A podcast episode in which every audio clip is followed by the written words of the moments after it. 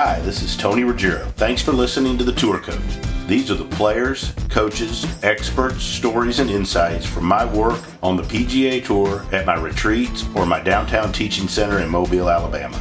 My goal is to shed light and share insights from the people who I've gotten to know and meet working on the PGA Tour and teach it through my career.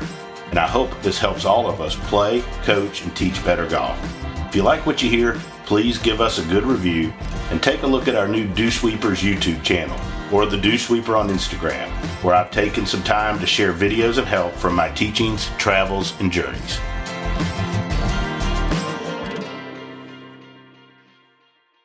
Joining me here on another Tour Coach podcast as I'm once again driving down with the dog and my son down to the Keys.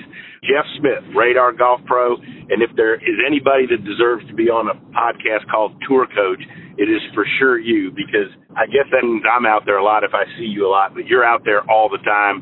And it seems to me since the lockdown, you're on the road all the damn time, Jeff. How's it going, buddy? Hey, I'm very well. Thanks for having me on. Yeah, I've traveled. I have traveled more this year probably than ever in any of my years previously on tour. Part of that is because I've I've got more players on tour than I that I've had, and then also uh, COVID has had you know had a bit a bit to do with that earlier with golf courses being shut down and and things of that nature. But yeah, it's uh, it's been a it's been a busy last 12 to 14 months for sure. You know, it's interesting, and this is probably a topic for another podcast, but you and I talked at Memorial, I think it was. We were sitting there in the lobby, and, you know, COVID's had an interesting effect on what we do, too. Golf courses have gotten so busy I think they've forgotten a little bit at times some of the clubs and courses, the influence that folks like us have in bringing people out, and just assume that this rush is going to last forever. you know, it's an interesting time to be a golf teacher. I know you and I talked about that. For sure. You know, I've seen it happen kind of all over the country. Of you know, with people being home from work, you know, a lot of businesses have changed where people are working from home now, and so golf has kind of been the benefit of that. And you know, every course in Las Vegas is literally busier than they ever have. I mean, they're all right. breaking breaking records for numbers of rounds played, breaking records for range balls sold. So people are just really, you know, kind of pouring into golf, and golf's experiencing kind of a boom there. And I think all these golf properties have been the have been the benefit of it, you know, in terms of selling rounds of golf and range balls and things of that nature. So I'm not sure that it will last. I think at the end of the day, you know, golf and these golf properties, the success of, of, of those properties generally stems from, you know, the grassroots efforts of yeah. teachers and coaches and, and golf pros helping grow the game. And, you know, that's kind of what the PGA of America is all about. And, you know, things like the first tee and, and all these different programs that attract people to the game is, is what's going to give the game, you know, a long lasting, healthy outlook, if you will, versus yeah. just this short term boom that we experienced because of COVID. There's a lot of people owning golf courses and stuff banking on that boom that it's going to last. And I, I think I'm kind of with you. I, I I think that we've obviously grown the you know the game's picked up some people, but like I I just and I hope it does because it's how we make a living. But I, I just don't see that like these rounds as crazy as they are are going to stay like that forever. I just, you know, it just seems like it's that just seems unattainable to me. You know. yeah, I mean, you know, unless unless technology has evolved in a way with which we're not, you know, necessarily looking at, you know, I, I think that a lot of companies have figured out that they can save money, you know, by having people work from home and be just as productive. True. And if, if if that's the case, then then then golf definitely could be a benefit, uh, you know, benefactor of that. So hope, hopefully it is, and hopefully it continues to boom and grow like that. But at the end of the day, you know, like I said, those everyday grassroots efforts are, are what pe- generally keeps people coming back to a property over and over and over. The relationships they build with their coach, you know, the the for for a lot of people they enjoy the journey of trying to get better just as much as like going out and playing around the golf. Yeah, I agree, hundred percent. And and I don't think course owners necessarily hate to sound like I'm bashing them this, but I had a bad experience with one. But but like I don't think they understand the value of that and how many of the people that spend money on golf are like that, like that they really value a really like a great instructor and they value having somebody that they're on that journey with. Like to me, I think there's some people that that's as important or more important than going and playing golf five times a week. I would agree with you.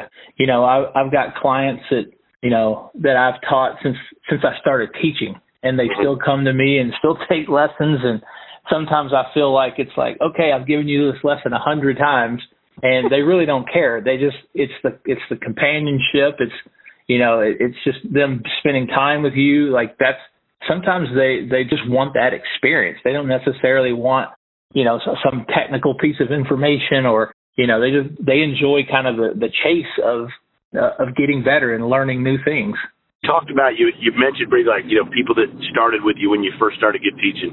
Tell, how did you get into teaching? And talk about your journey to where you are now. I think lots of young and up and coming teachers seem to listen to this podcast. And you know uh and i get lots of messages from folks and they ask how do you end up like i don't know that i ever started out thinking i would end up teaching tour players nor did i ever end up thinking i'd be having a damn podcast. But like how did you get to where you are? I mean where did you I mean, start That's kind of a, a lengthy, uh, lengthy conversation because my journey is pretty absurd, to be honest.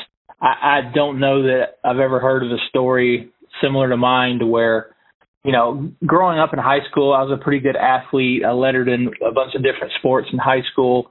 And, and I always had a passion for sort of understanding how each sport worked. Whether it was basketball, I was going as deep into that as I could, whether it was baseball. I was trying to understand all the X's and O's there. And so I knew that at the end of the day, when I got out of school, I was going to probably end up coaching something at some point. Mm-hmm. And I was a, you know, I was a decent player as a junior, nothing special. You know, PGA Tour wasn't in my future. I knew that right away. And, but I had a very curious mindset around golf and understanding the sport at the highest level and, and trying to understand instruction. So, you know, that took me moving from Tennessee as soon as I got out of school all the way across the country, packed up my stuff and moved to Southern California. And that's kind of where I got my start. And golf was out in Palm Springs, literally just working outside services, you know, parking cars, valet, yeah. picking the range, you know, doing all that, doing all that stuff where you, where you start in this industry. And, you know, from there, realized after a couple of seasons in Palm Springs that it was incredibly seasonal and everyone left left there. I mean, it just was like a ghost town. And so you pretty much had nothing to do all summer and you know you'd go broke. So I I moved to the next biggest biggest golfing population which was Las Vegas and um okay. figured out pretty quickly like wow golf's year round here. Doesn't matter if it's you know 100 degrees it, you know Vegas is much cooler than than say Palm Springs it's it's at altitude here so you know our hot summers are going to be in the 105 ballpark and I realized pretty quickly wow like golf's year round here. They don't shut it down. I mean I'm busier in the summer than I am any other time of the year so it was just kind of a natural natural move here. But my first you know solid teaching experience in Vegas was a buddy of mine opened an indoor teaching facility, and uh, he allowed me to teach there. And you know, I, I, I look back on my career now as you know that couple of years teaching indoors with TrackMan and all this different technology was really the probably the biggest developmental years of my life. Uh, that's when I really really learned how to teach because obviously I'm teaching everybody from complete beginners to you know decent players and I think I learned a ton about teaching, you know, those complete beginners and, and kind of navigated that scene pretty quickly and was able to test a lot of theories and do a lot of research and things of that nature. And I think, you know, that, you know, that, that was probably 10, 12, 12 years ago, something like that, that ballpark. Yeah, yeah. And, uh, you know, TrackMan wasn't widely available back then. We had one of the, probably the only one in Las Vegas. And at that time. So we were really learning a lot about 3D club movement and 3D body movement and, and all these things and started to put, really started to put some things together that figured out, wow, you know, you can help any, you could really, if you understand these variables, you can help any type of player. And so from there, it just, uh, you know, I taught there for a couple of years and then um, moved to TPC Summerlin and spent, right. you know, spent a great deal of time there now. That gave me exposure to better players, tour players. I started to develop a lot of great juniors. They would go on to college and have a lot of success. They were winning college tournaments, winning NCAA championships, and then that kind of, you know, I think Aaron Wise was a kid that I started working with in high school, and when he went on to win NCAA's, it kind of, you know, I kind of look back at that moment as kind of a snowball for me professionally. A lot of tour players started to take notice and start to reach out to me for information and, and instruction, and then I think that kind of got the ball rolling for me being where I'm at and teaching on tour today. Yeah, I, I love that, and and I've always said, and I've said this to lots of people, like I I think that the best teachers in the world really are the teachers that have the ability to take and develop young players and junior players all the way to the professional level. I've always believed that. I think that really is a test. Like, because when they're juniors, you've got to be able to develop certain fundamentals, and heck, they're not very good yet, right?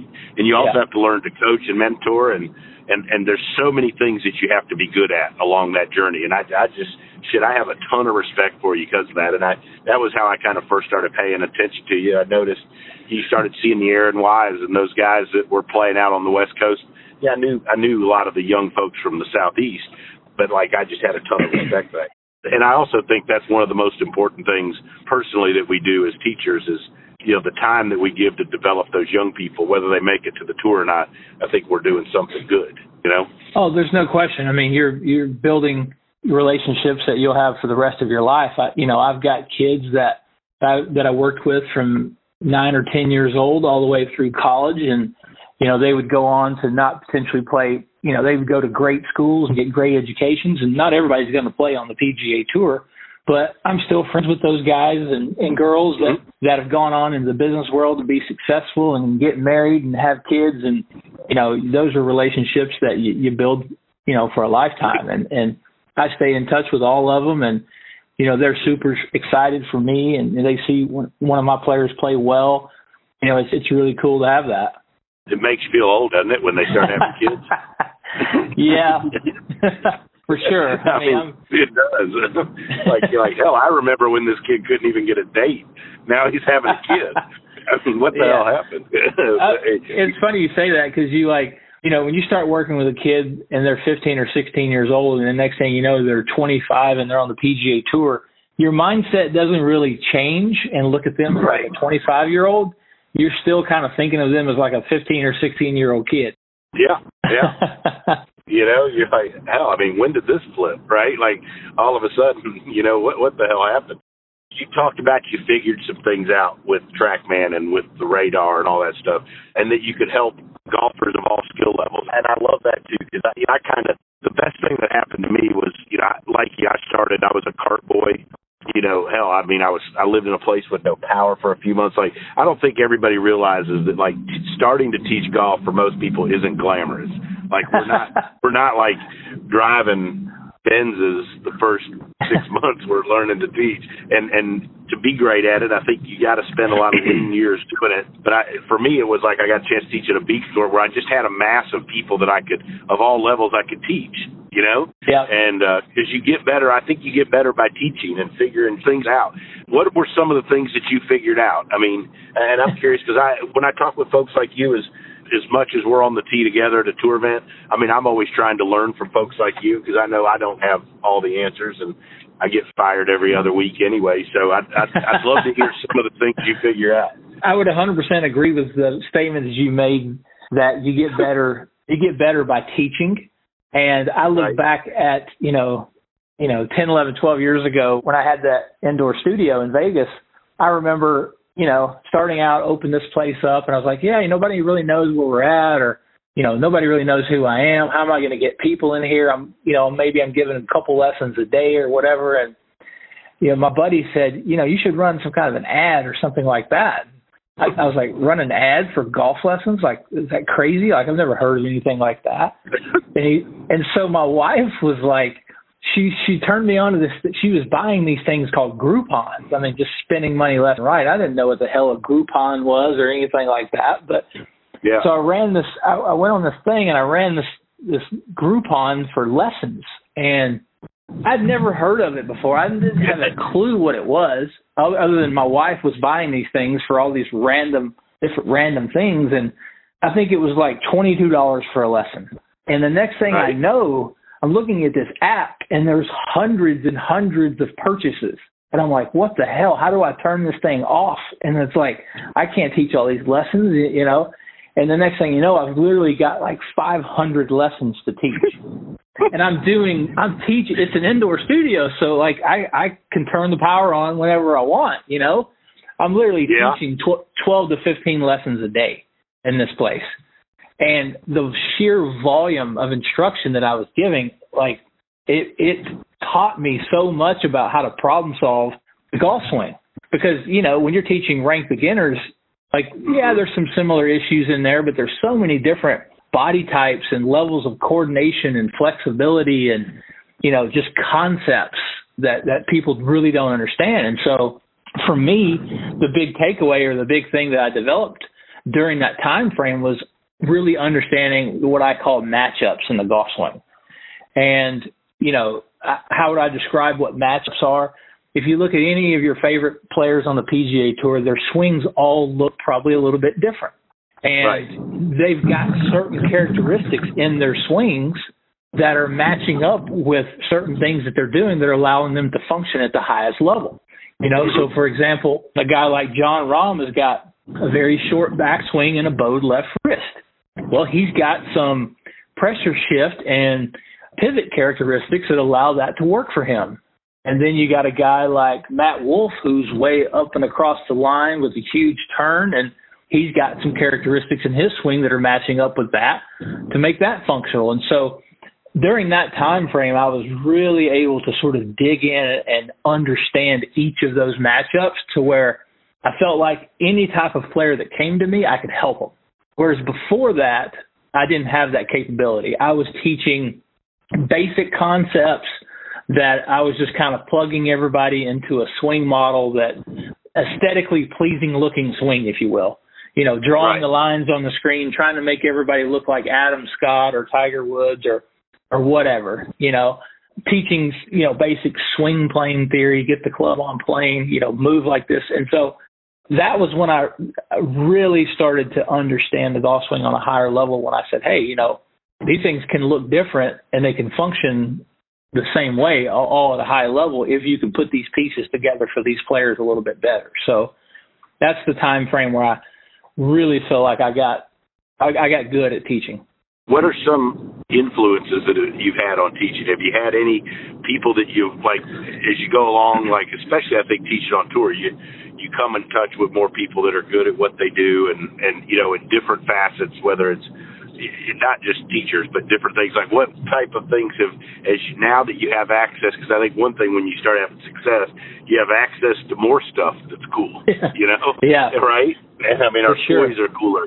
What kind of things have you, as you've grown and you've gotten more famous and popular and had the success?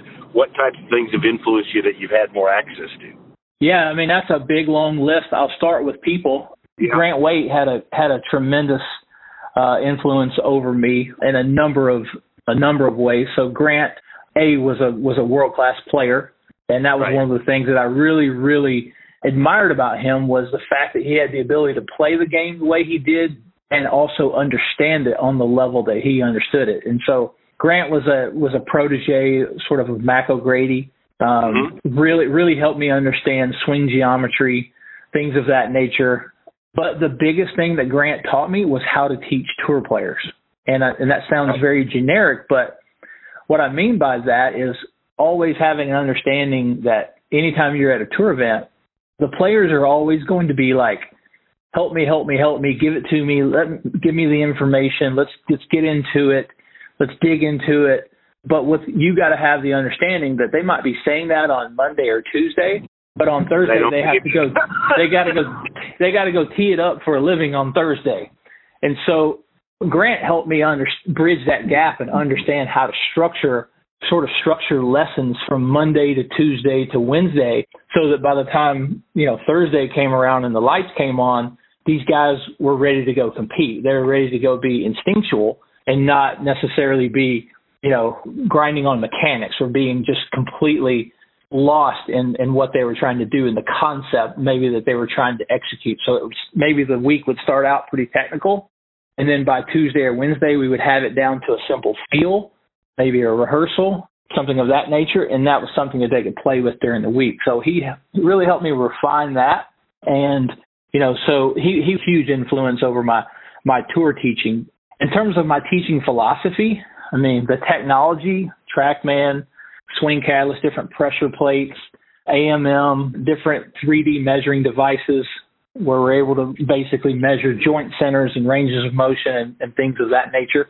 There's been a lot of biomechanists who have had a huge influence over me, guys like Dr. Kwon, Sasho MacKenzie, Steven Nesbit. There's a lot of great PhD level researchers mm-hmm. in the game now that are shedding a lot of light on things like, you know, golfer applied forces on the golf club. So you hear the term forces and torques a lot.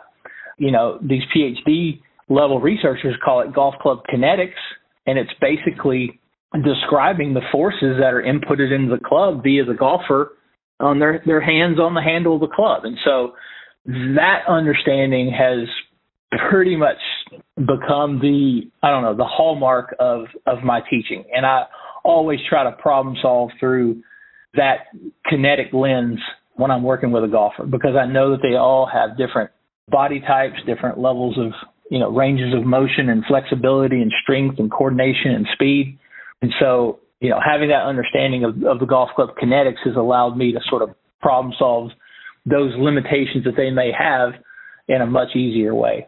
Yeah, I love a long. I mean, long answer, long answer no, no, there to your question.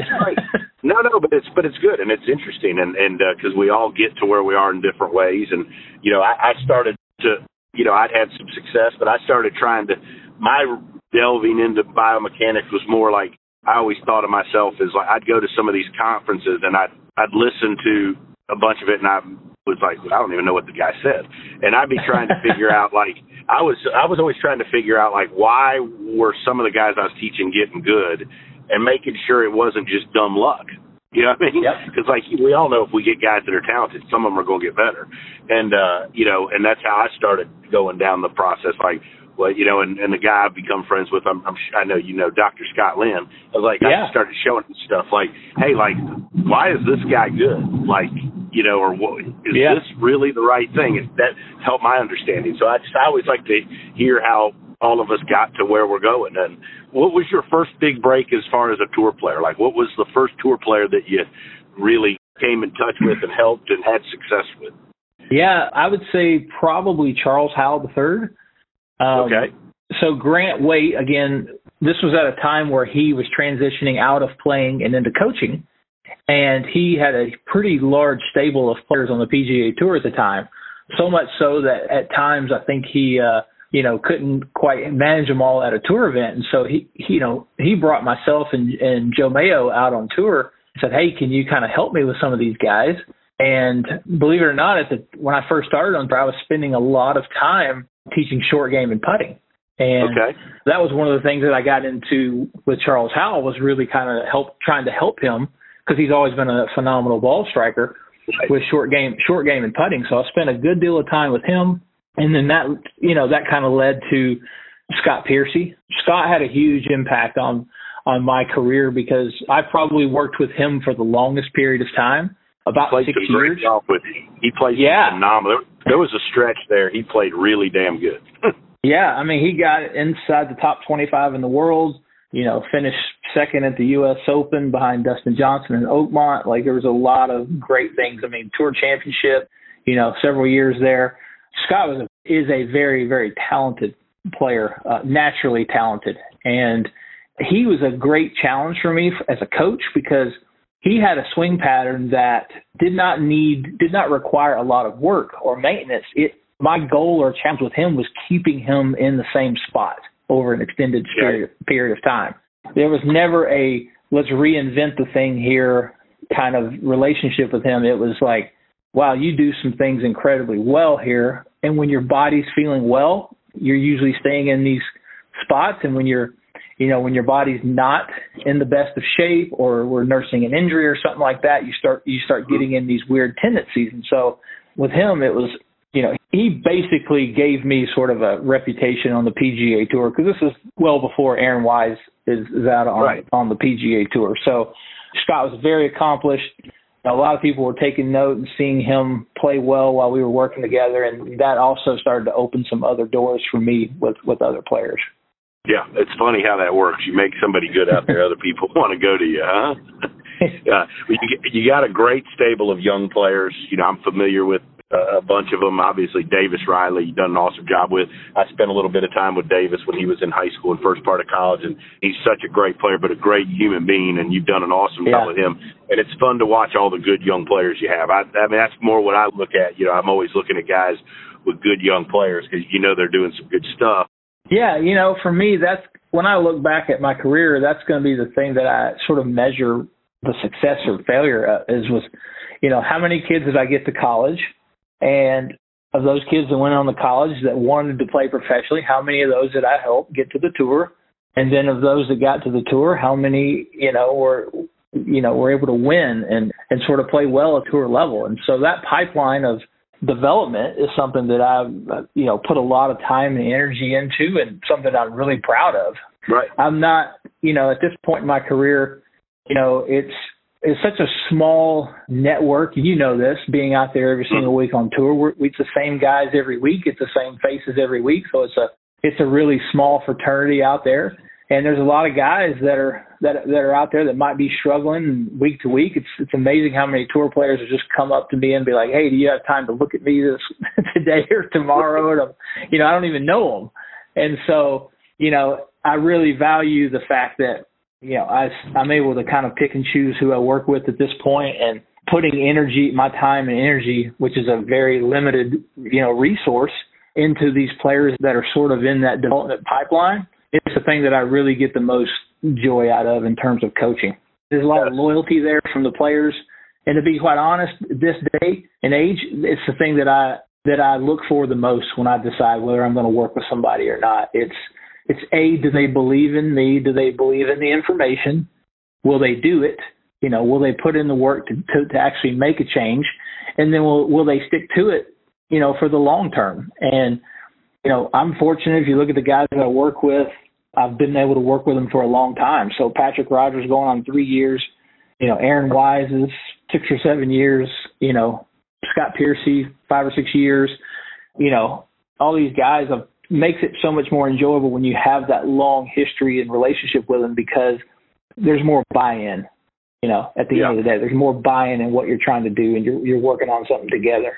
Right, and I think loyalty goes a long way, and I think that's one thing when you're out there that like it's more fun with the people you brought up because they have bought into you and they believe in you, and and and they're also to me they're it happens, but they're quicker to let you go when they play bad for a month right? Because sure, of course. There's a different relationship, and I and because no matter how good a job you do or I do, with everything that goes on with a tour player, shit, they're going to play bad for a month at some point. I mean, I mean, yeah, matter. there's there's so many things you know outside of golf that affect their golf that they could be doing all the right things on the course and be playing mm-hmm. terrible because of other outside factors. Hundred percent, absolutely. That's the biggest thing I learned out there. I think when I went out there and I was naive, like all I thought, you know, hell, I'm just teaching this guy to swing the golf club. Then you start realizing all the stuff that's behind the scenes that affects how they play, and ultimately affects your job and how you're judged. And it's, I mean, yeah. that's a tough part sometimes, you know. I mean, you know, every coach has got to put themselves in the player's shoes and try to yep. operate, you know, from that vantage point because, I mean, dude, golf's a lonely sport. At the highest mm-hmm. level, at the PGA Tour level, I mean, it's it's unlike any other sport. Like, there's no one to to come bail you out when you have an off day. You just got to go right. out there and suck it up and and play bad and be able to to to, to deal with it and, and and overcome it. Whereas in other sports, you know, if I'm a if I'm a left guard for the Patriots and I'm not feeling that great, does it really matter? I mean, Tom Brady's still gonna bail us all out, you know, back in the day, and and so there's nowhere to hide in golf. So you yeah. know, when you put yourself in or try to put those yourself in those players' shoes, you know, I, I never played on the PGA Tour. I've never hit a shot in a PGA Tour event, so I don't know what that feels like, but I've been around these guys enough to understand and try to sympathize that there's a hell of a lot of pressure that they're under, you know, to hit these shots. And understanding that mental part of the game is where I'm trying to mostly evolve now as a coach. And I think it, it makes me better. No question. Jeff, this was fun. I, I, one, I know how busy you are, so I appreciate you taking the time to sit with me. I've enjoyed the opportunity to watch how all the great things you've got going out there, and uh, appreciate you sitting in. And look forward to doing it again. And hopefully, we can grab a beer at one of these events down the road. Yeah, buddy. Thanks for your time, and uh, hope I'll see you soon here on the playoffs. Thanks for listening to this edition of the Tour Coach. I want to take a minute and thank Cordie Walker and Golf Science Lab, as well as my sponsors Srixon, Buick, Bushnell, and Vineyard Vines for helping make all of this possible and helping me share my insights with you. If you like what you've heard, why don't you check out more on the Dew Sweepers channel on YouTube, as well as the Dew Sweeper on Instagram, or go to dewsweepersgolf.com to find out more about my teaching, my travels, and where you can find out more about me.